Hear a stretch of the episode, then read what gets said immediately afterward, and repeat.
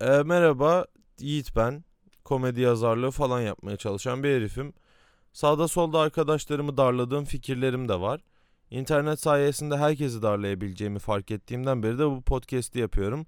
Ve bu podcast'te sizinle en özel anlarımı paylaşıyorum. Yani tele kız gibi değil depresyon, anksiyete, yabancılaşma falan konuşuyorum ama komik bir dille olduğu için çok da rahatsız etmiyor. Arkadaşınızın derdini dinliyormuş gibi darlanmış hissetmemeniz için uğraşıyorum. O yüzden biraz rahatlayabilirsiniz.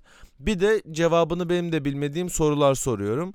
Ya ortaokullu bir çocuğun paradoksları olan merakı gibi doğrudan değil de hayatla ilgili çözemediğim bir sürü şey falan.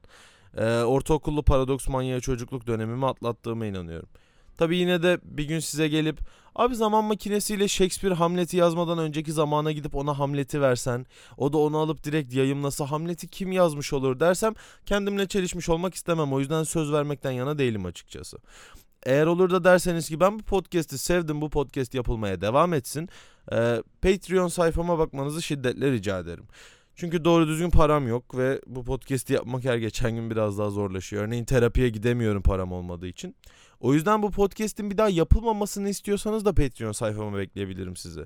Terapi ücretimi falan çıkarırsanız problemlerimi çözerim ve size daha fazla musallat olmam.